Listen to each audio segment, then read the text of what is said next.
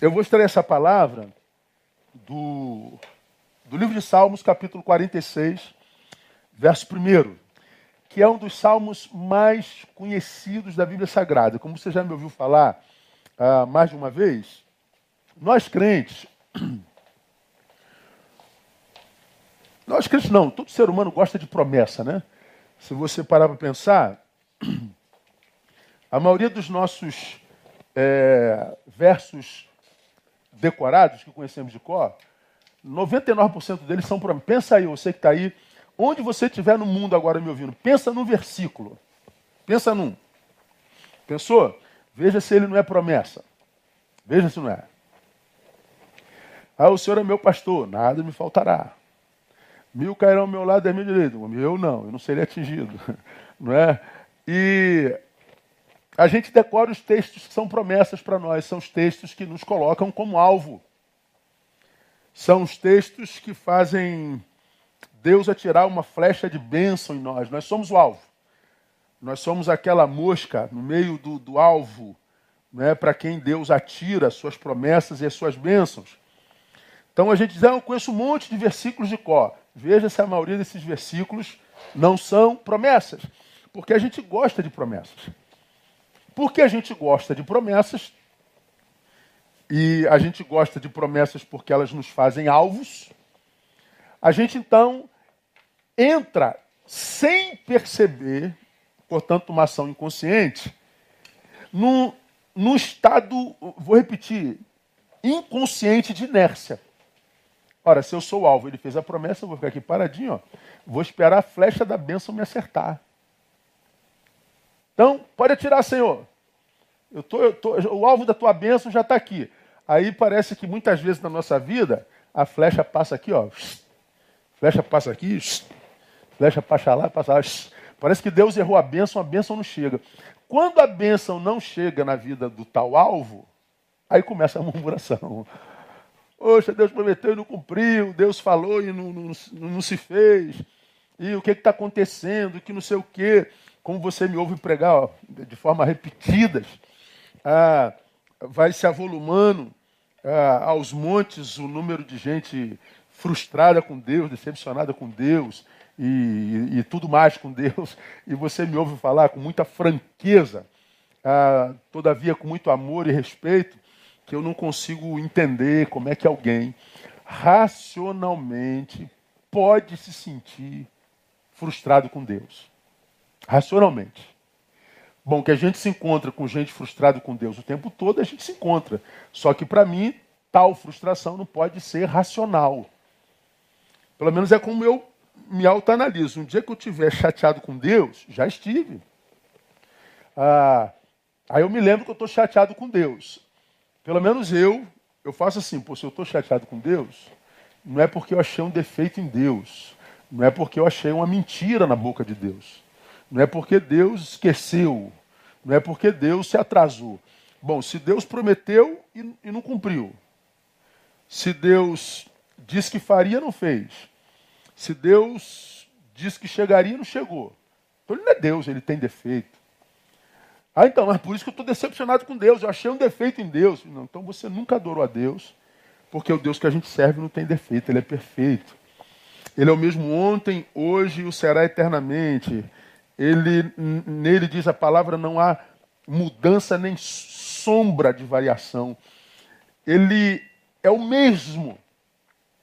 Então, Deus que você acha no Gênesis é o Deus que você acha achou em Mateus, Marcos, Lucas e João, acha hoje no dia 9 de dezembro de 2020 e vai achá-lo no Apocalipse. Muda nada. Então, se ele nunca mentiu, não mente, não vai mentir. Se ele nunca se atrasou, não se atrasa, não se atrasará. Se ele me amou no passado, me ama no presente, vai me amar no futuro, independente do que eu faço, como você já me ouviu falar mil vezes, não há nada que eu possa fazer para Deus me amar mais, e não há nada que eu possa fazer para Deus me amar menos. Ele ama igualzinho, porque ele não nos trata como patrão, que nos valoriza pela produção, pela quantidade de horas trabalhadas e pela produção dessas horas. Não, ele nos, nos ama como filho. E o, e o pai, a mãe, os pais amam o filho independente do que o filho faça. Imagina o amor de um Deus perfeito como o nosso. Então, quando eu me percebo frustrado, aborrecido com Deus, eu na hora, para que eu não viva a autossabotagem, diga assim, não, Deus, tua visão está equivocada. Então você sabe que o teu problema não é com Deus, né, cara? Tem alguma coisa na lente do teu óculos que está te impedindo de ver corretamente.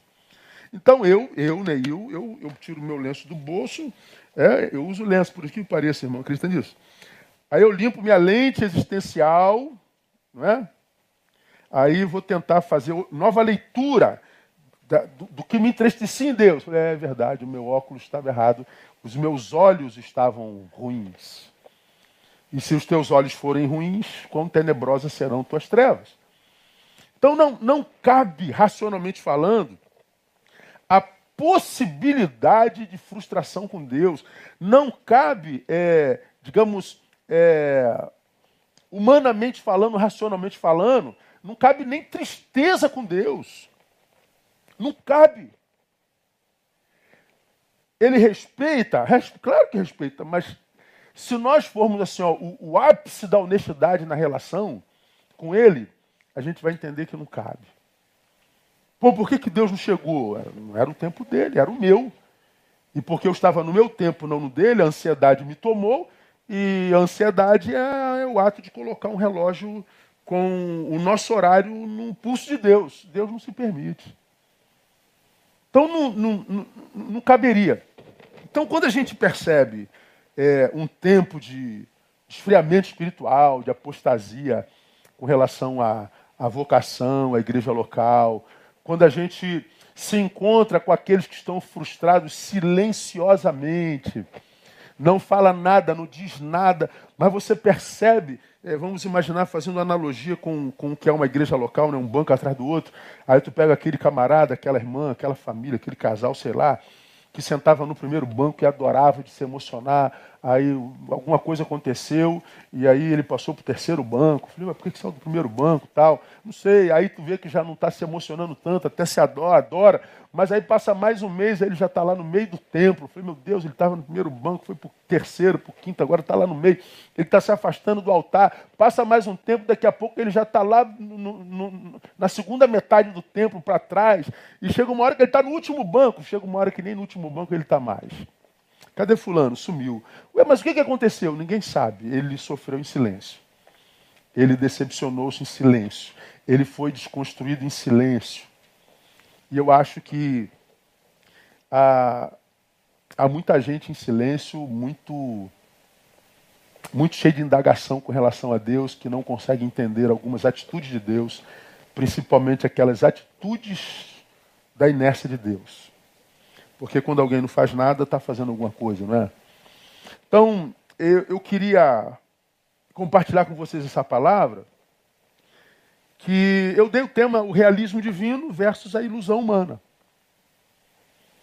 A grande parte das nossas desilusões são filhas das nossas ilusões.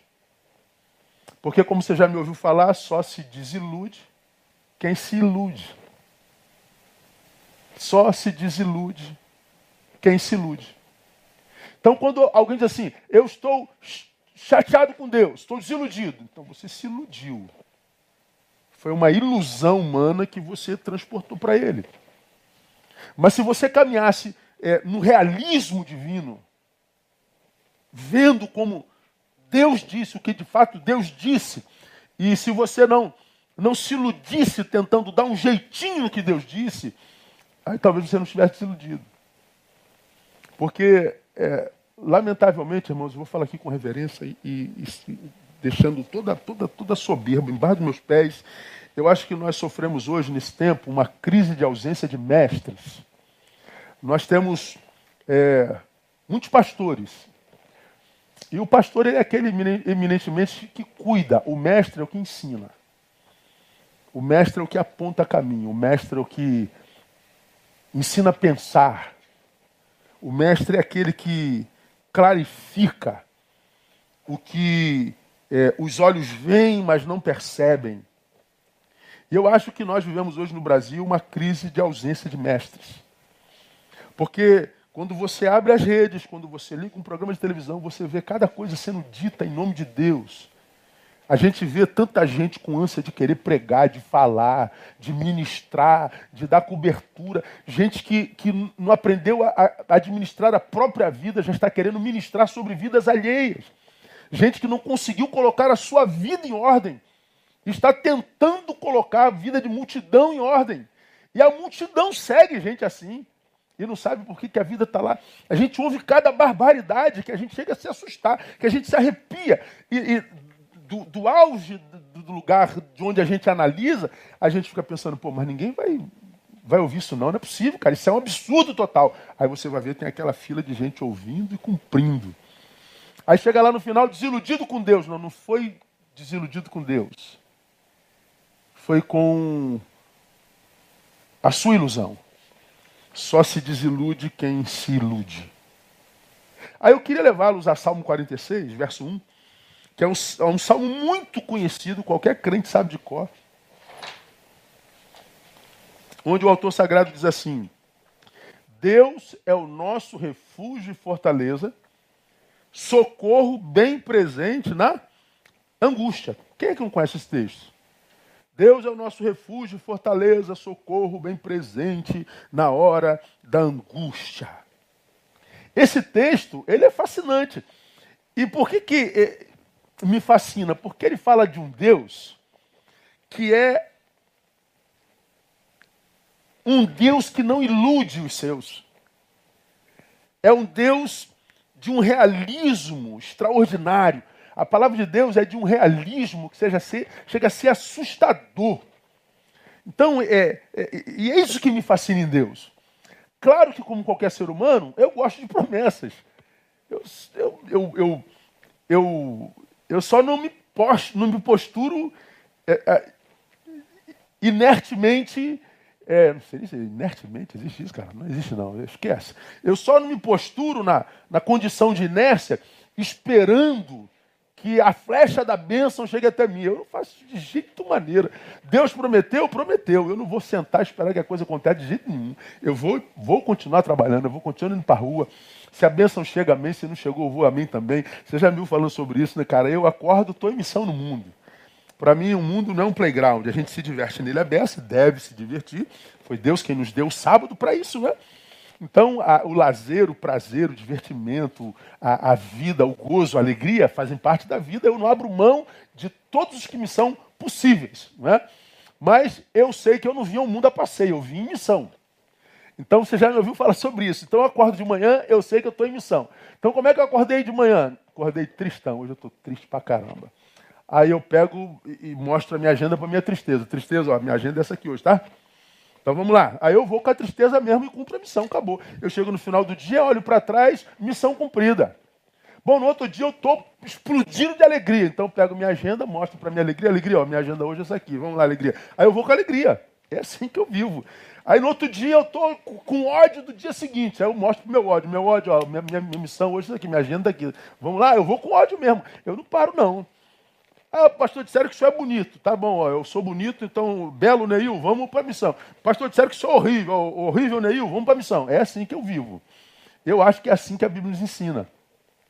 Agora, quando eu olho para a palavra, eu sei que eu estou em missão, eu nunca olho nem mesmo para as promessas como quem diz, bom, se Deus prometeu, vai acontecer. Não, porque quando eu leio a promessa na, na perspectiva do realismo divino, e não da ilusão humana, eu vou me aprofundar nessa promessa e eu vou entender que essa palavra, que é uma promessa, está para além da própria promessa. E por que, que eu entendo que essa promessa está, esse texto que é uma promessa, está para além da própria promessa? Porque eu vou me lembrar, por exemplo, do Salmo capítulo 1, que diz assim: Bem-aventurado o, o homem que na sua lei medita de dia e de noite. Ou seja, não é aquele que lê a palavra e senta esperando, não. É aquele que lê a palavra e medita nela. Por que, que ele é o bem-aventurado? Porque ele vai perceber que nem sempre a verdadeira mensagem está explícita. Ela está por detrás do que foi dito. Ela está disponível apenas para quem a mastigou, para quem meditou. É como Jesus falava em parábolas. Mas o que, ele quis dizer? Ninguém entendeu nada? Não, ninguém é muita gente. Teve gente que entendeu, porque depois que ele falou a parábola, ele parou e ficou pensando, pensando, pensando, pensando, pensando, mastigando, juntando pontas. Ele foi desembolando, ah, peguei. Aí a palavra está lá. É a parábola da dracma perdida, irmão. Todo mundo procurando, um acha. Então, se, se eu e você passamos pela vida acreditando que nós, embora nela nos divertimos a beça, mas a despeito disso nós estamos em missão e que, graça de Deus, fomos eleitos e somos o povo da palavra. E quando a gente lê essa palavra com realismo divino, não com a ilusão humana, a gente não tem como se frustrar. A gente não tem como ser paralisado porque a nossa visão de Deus mudou. Deus prometeu, não cumpriu. Deus então é mentiroso. Deus não se importou. Então Deus é um egoísta, é, é, é, é um indiferente. Ah, como é que Deus permitiu? Ah, então Deus é um perverso. Não é possível que alguém racionalmente possa pensar isso de Deus e achar que está certo. Mas é o que a gente vê o tempo inteiro. Então esse realismo de Deus me, me fascina demais.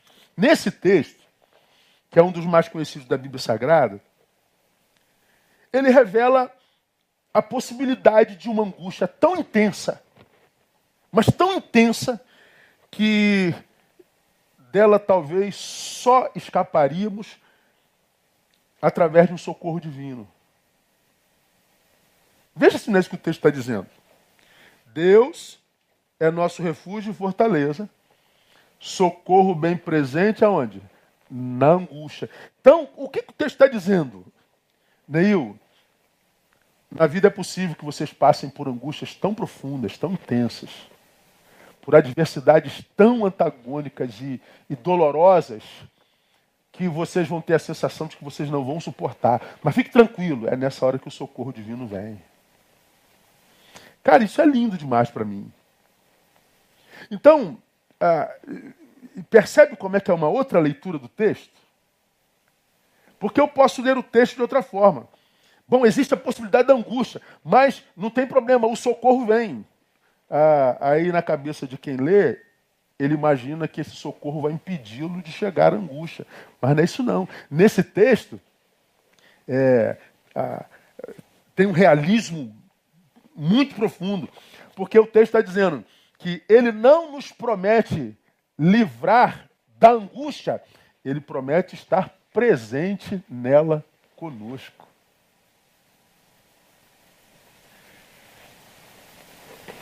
Socorro bem presente, olha só, na angústia. Então ele não está dizendo, aí, eu vou te tirar da angústia, não. Você fica nela. Você não sai dela, eu entro nela.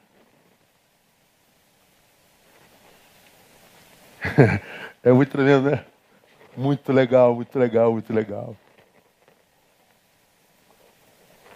Se eu entendo o texto com esse realismo, então vamos imaginar que eu esteja nesse exato momento, no momento de angústia. Eu posso ter duas posturas. Deus me abandonou, senão eu não estaria nessa angústia. Mas a outra postura, estou nessa angústia, mas eu sei que o Senhor está comigo. Muda tudo ou não muda? Muda tudo, irmão. Onde é que Deus estava quando permitiu o quê? Ele estava do teu lado. Então, como é que aconteceu? Porque nós somos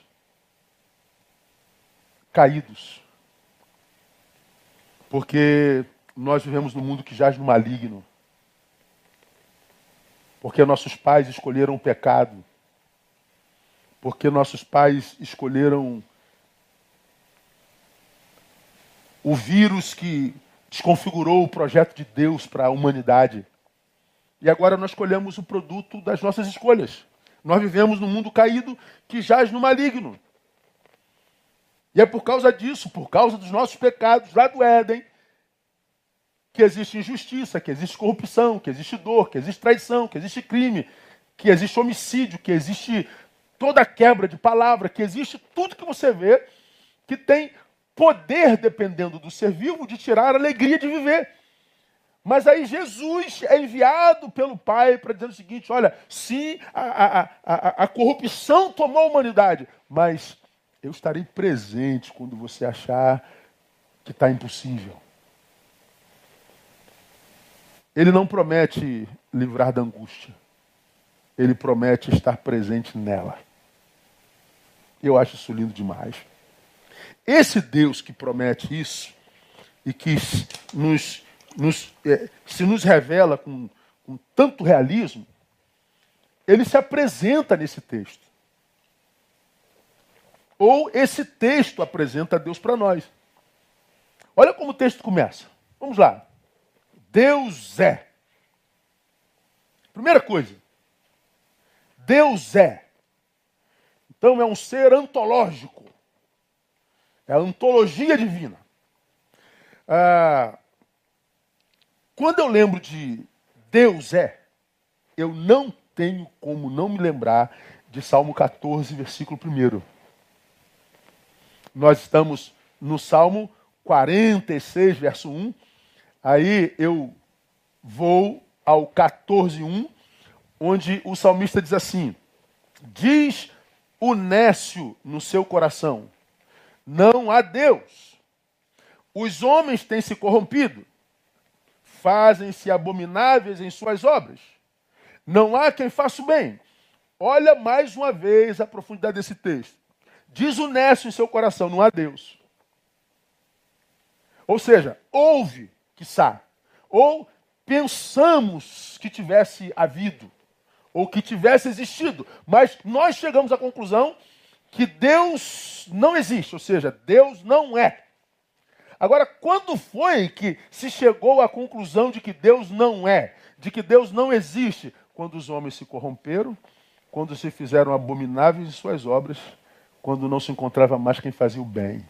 Então veja só, Deus era quando os homens eram intocáveis, eram honestos, Deus existia quando os homens não eram abomináveis em suas obras. Deus existia quando ainda havia quem fazia o bem. Mas quando os homens se corromperam, quando os homens se tornaram abomináveis, quando os homens se tornaram gente de mal, Deus parou de existir. Ora, quem foi que sofreu a mudança?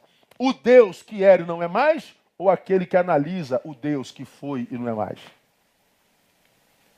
Então, quando eu pego esses dois salmos, um diz, Deus é. O outro diz, não há Deus, Deus não é. Deus é e Deus não é. Então percebam que as palavras se, se contrastam mesmo, são antagônicas. Um diz, Deus é. Outro diz, Deus não é. O interessante é que a palavra identifica quem diz que Deus não é. No Salmo 46, está dito: Deus é. Não identifica quem foi que disse. Mas no Salmo 14:1 identifica-se aquele que diz que Deus não é. Diz o nécio no seu coração. Quem é que diz que Deus não é? O nécio. O nécio é aquele que, pelo tempo, já devia ser doutor em determinada matéria, mas ainda é um menino estúpido. O nécio é o estúpido. O estúpido não é aquele que não, não conhece.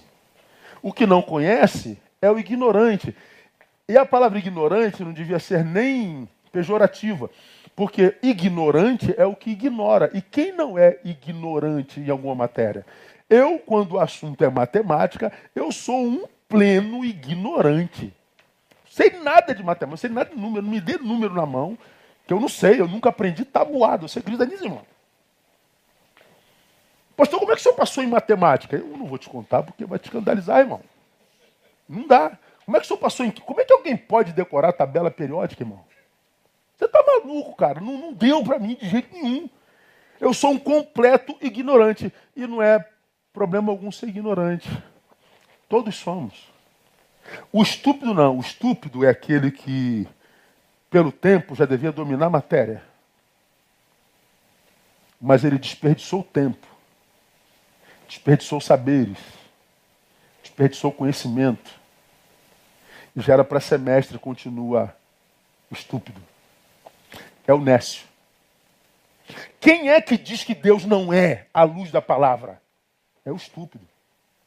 Só que nós vivemos num tempo tão louco que hoje a pessoa que diz que Deus não é se acha superior. Há um certo é, ar de superioridade no ateísmo. No ateísmo não, no ateu, dependendo dele. Há um quê de sintoma de superioridade naquele que diz que Deus não é. E é engraçado como tem crentes que, frustrados com Deus, ouvem mais o nécio do que a própria palavra. Nécio é aquele que imaginou conhecer a Deus porque, digamos, estudou teologia, por exemplo. Ele julgou conhecer a Deus porque foi aluno da escola bíblica dominical. Ele julgou conhecer a Deus filosoficamente. Só que, a despeito de ter estudado tanto a respeito desse Deus, não viveu uma experiência de novo nascimento. É o Nécio. Viemos para cá hoje, passamos num lugar, numa rua, não descemos ali na, na Sulacap, um trânsito muito grande, a gente descendo da Transolímpica, aí demos a volta pela cara, eu perguntei a será que fulano ainda tá aí? Aí ela falou, é, eu brinquei, será que o intelectual ainda é, trabalha aí e tal? Aí ela falou, não sei. Aí comentamos sobre alguém, aí esse alguém que um dia creu, hoje zomba. Aí ela por acaso falou assim, eu acho que uma pessoa que zomba da fé dos outros nunca teve fé. Eu falei, mas não pode de jeito nenhum. De jeito nenhum. Ou é um completo ignorante. Porque eu posso não concordar com o que você diz e crê, ah, porque eu digo outra coisa e creio noutra coisa. Mas ah, nós estamos falando do abstrato, nós estamos falando do supra-humano, nós estamos falando daquilo que não é mensurável, nós falamos do, do, do, do que está para além da razão. Então, é possível que a gente esteja errado. Né? Mas você acha que a sua fé pode estar errada, pastor? Não, não acho não ah, eu daria um monte de razões para explicar por que, que, eu sou por que, que eu sou evangélico, por que, que eu leio e creio no evangelho. Mas quando o assunto é religião, quando é, quando é para falar de evangélico, já é outra história. Outra história. Uma coisa é o evangelho, outra coisa é o evangélico. Então, o que eu penso sobre o evangelho é uma coisa, o que eu penso sobre os evangélicos é outra. Então, com relação à minha fé, mas eu não tenho dúvida é nenhuma. Mas eu respeito aquele que diz, a minha razão diz que não dá para eu crer nisso. Ótimo. Até porque a minha fé diz que Deus é quem convence o homem do pecado, da justiça e do juízo. Portanto, não convencerá todos. A palavra diz que a fé não é de todos. Está escrito literalmente, ipsis literis. A fé não é de todos.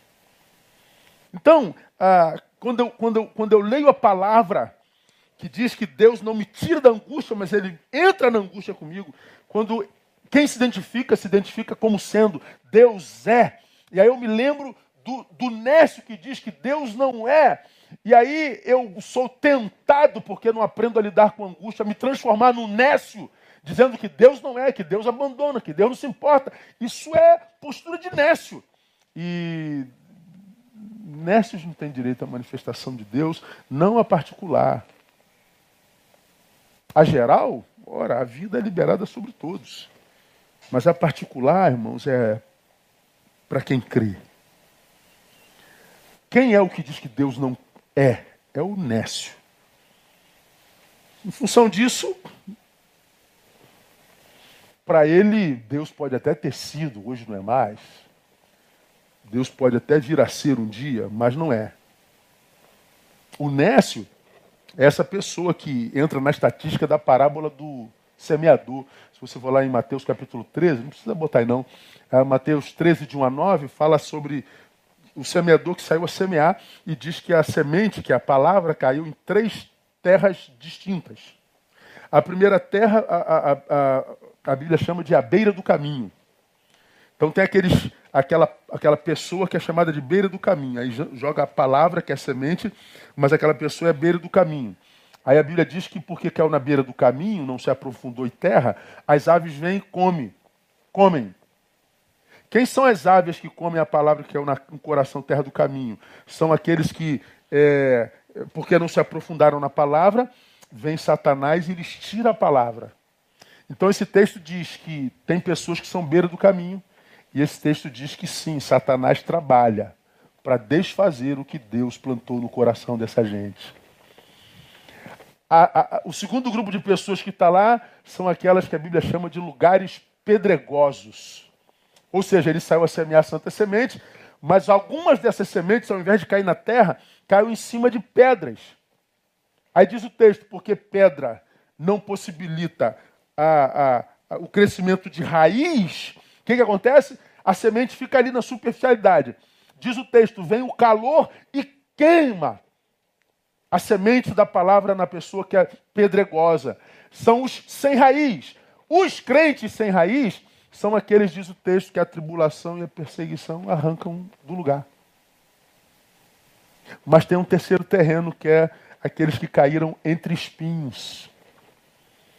Umas sementes caíram entre espinhos, mas porque os espinhos foram crescendo e elas foram atravessando a semente, e diz o texto, foram sufocando essa semente.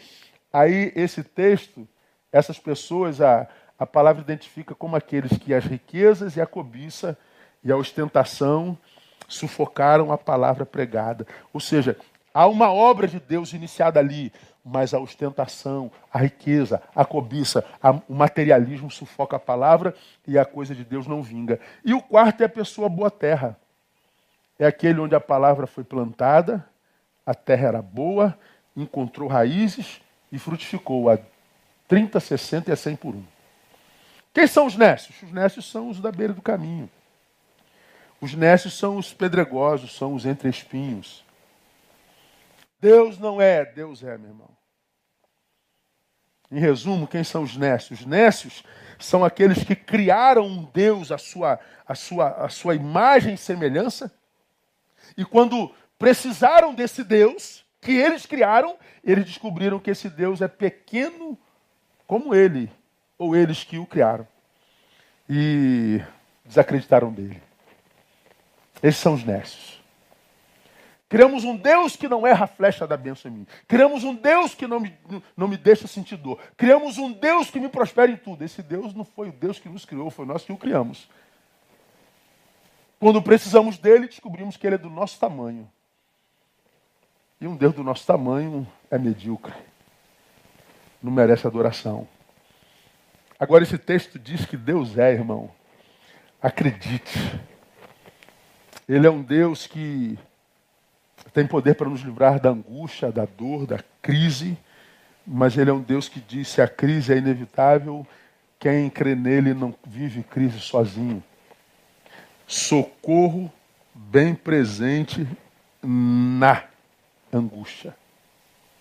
Agora vamos mais além nesse texto, porque ele é muito conhecido, mas ele é muito profundo. Deus é. E aí vem os atributos, os adjetivos de Deus. Deus é o quê? Aí ele diz: refúgio. Deus é refúgio. Pense comigo, refúgio é o lugar para onde vai, podendo, aquele que está em luta, aquele que está em guerra, está em batalha é aquele que, que, que, que naquela época botava sua armadura, subia do seu cavalo, pegava sua espada, ia para o campo de batalha. A gente já viu aqueles filmes de, de, batalhas épicas tremendas. E eles lutam, lutam, lutam, lutam, lutam, e daqui a pouco eles voltam para a base, voltam para o seu refúgio. O refúgio é o lugar onde ele se, se, ele, ele se refaz para retornar à peleja. O refúgio é o lugar para onde ele volta para descansar. O refúgio é o lugar onde ele volta para se recuperar, porque a guerra ainda não acabou. O texto está dizendo que Deus é o nosso refúgio. Isso é muito tremendo, né? Se a vida é uma peleja, matar um urso e um leão todo dia. Chegamos ao final do dia, matamos um leão, está lá o cadáver do leão do urso, mas eu estou todo rasgado, todo ferido. Eu volto para descansar em Deus. Eu não volto para murmurar. Deus, eu estou todo rasgado, estou todo ferido. É porque a gente mata leão e urso todo dia, filho. Essas marcas não são marcas do meu abandono. Essas marcas são a prova de que eu estive com você, porque sozinho você não venceria um leão. Sozinho você não teria suportado. Sozinho você não engoliria o que você engoliu.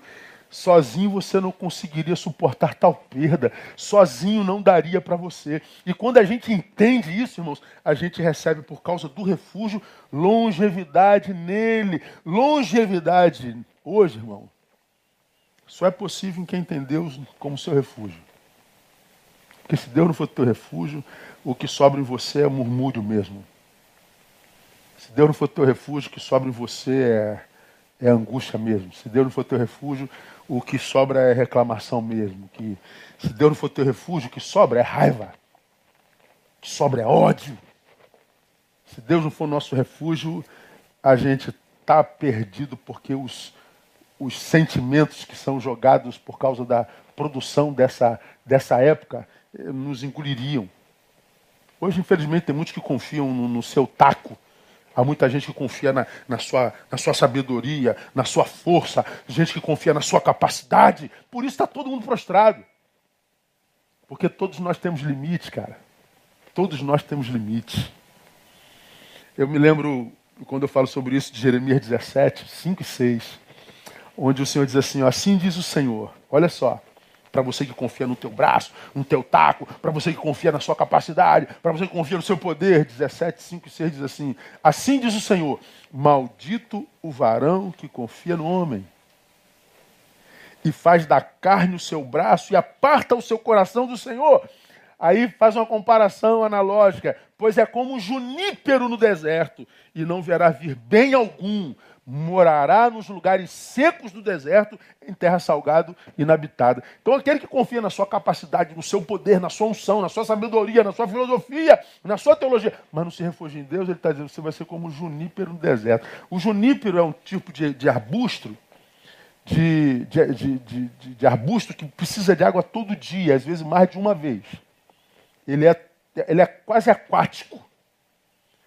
E aí ele está dizendo: se você não se refugia em Deus, você é quase uma planta aquática no deserto.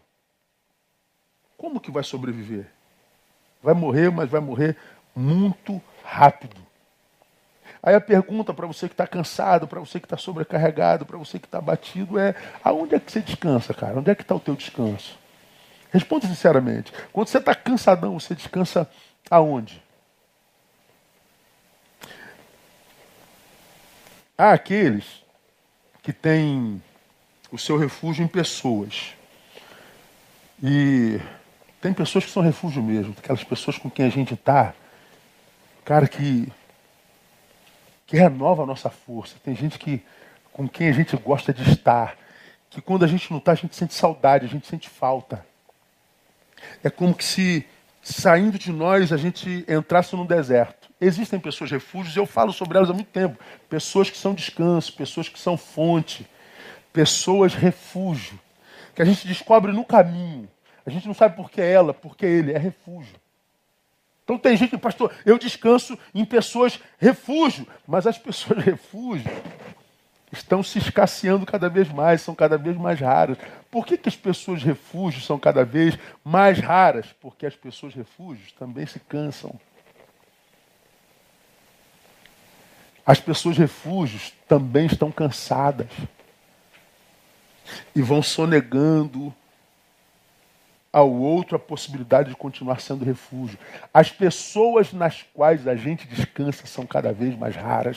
O que a gente vê são pessoas que nos cansam, pessoas que nos machucam, pessoas que nos atormentam. O que a gente vê é toxicidade humana, gente tóxica, mas gente em quem a gente descansa são cada vez mais raras e serão cada vez mais. Há aqueles que, por incrível que pareça, acham que podem descansar das dores da existência no trabalho. Quer saber, pastor? Eu vou enfiar a cara no trabalho, vou trabalhar de manhã, de tarde, de noite. Eu não vou, não vou, eu não vou, eu vou trabalhar, eu vou mergulhar. Aí o cara mergulha na carreira, no sucesso.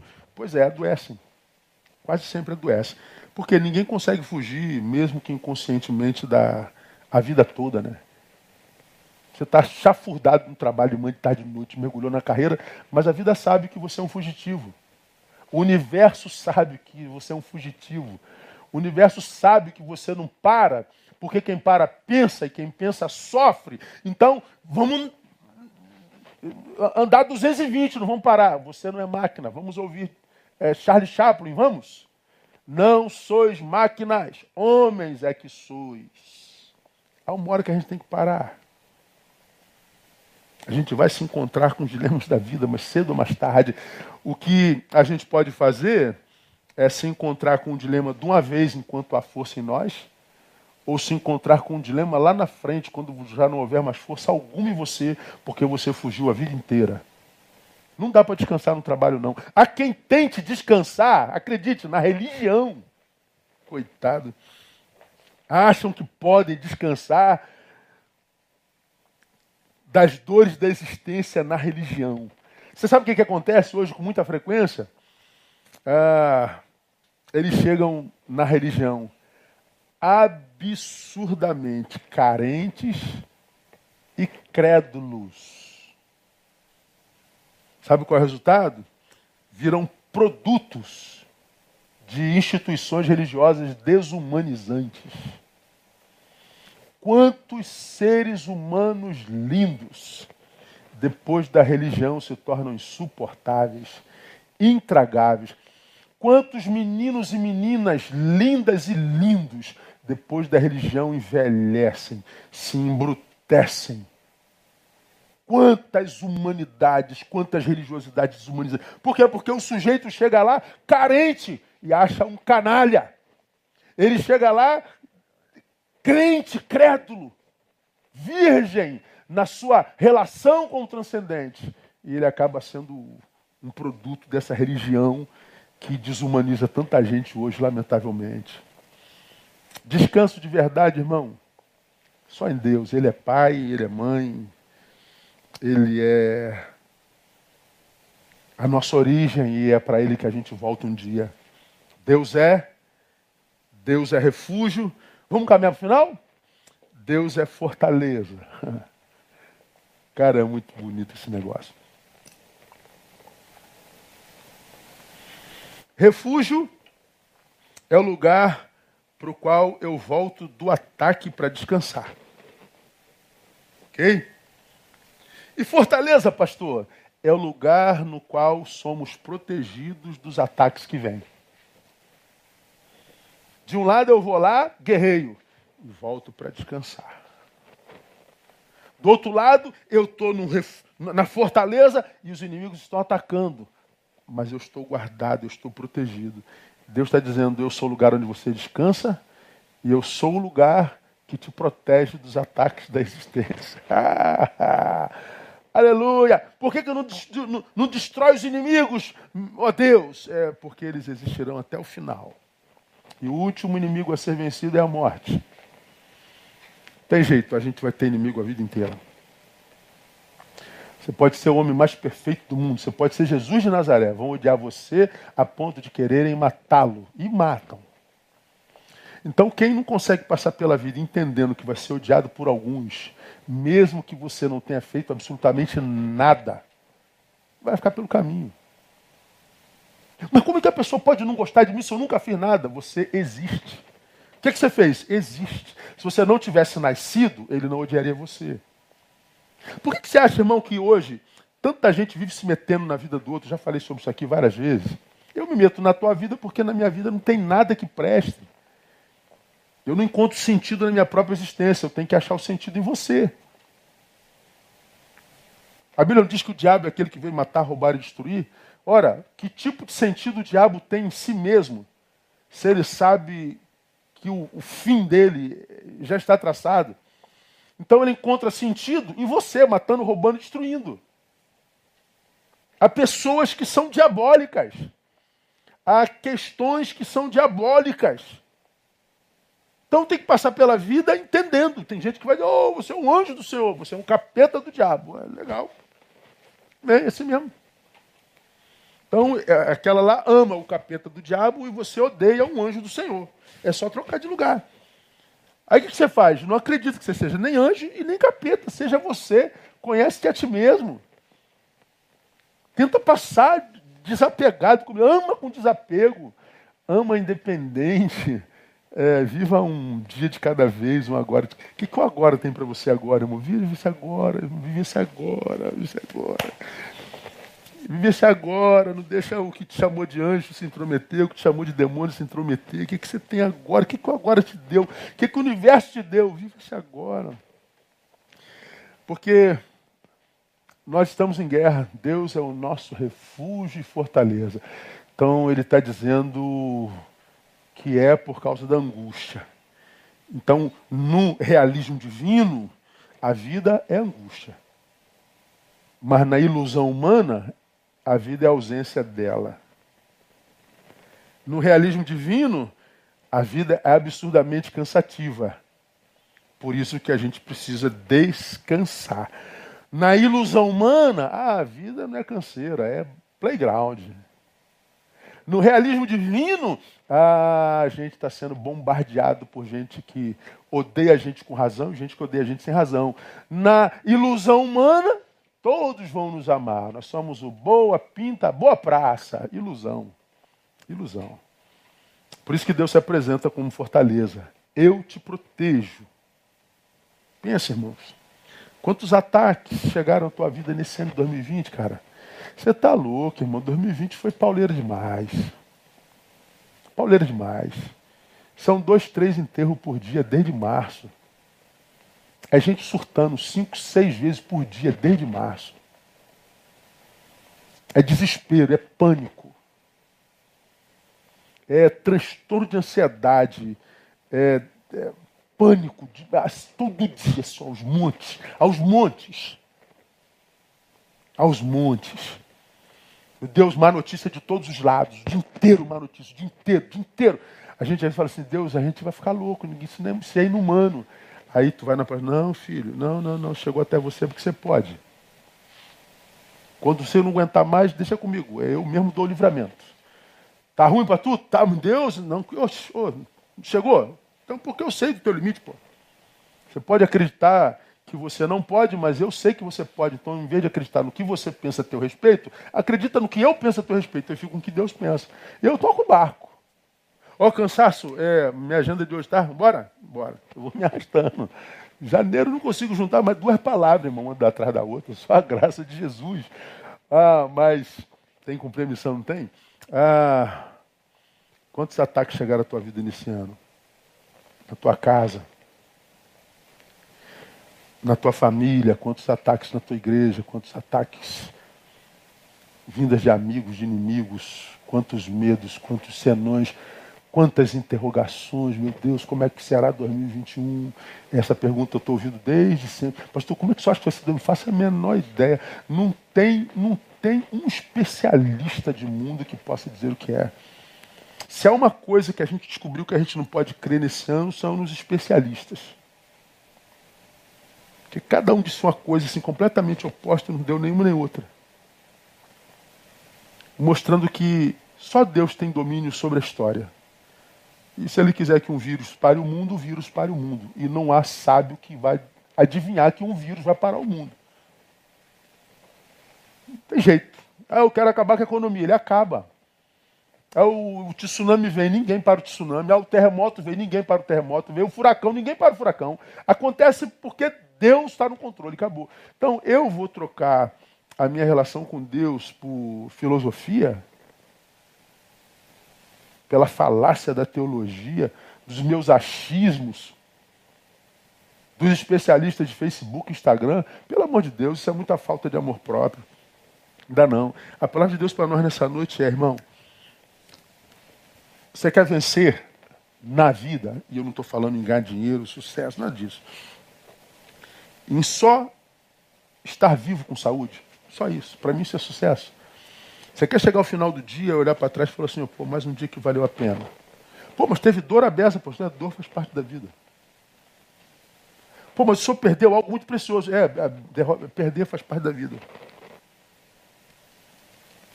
Ah, ganhou, é, ganhar faz parte da vida. A vida é assim mesmo. Mas por que, pastor? Existem alguns porquês que eu nunca terei resposta, não vou saber nunca, só vou saber no céu se souber o céu.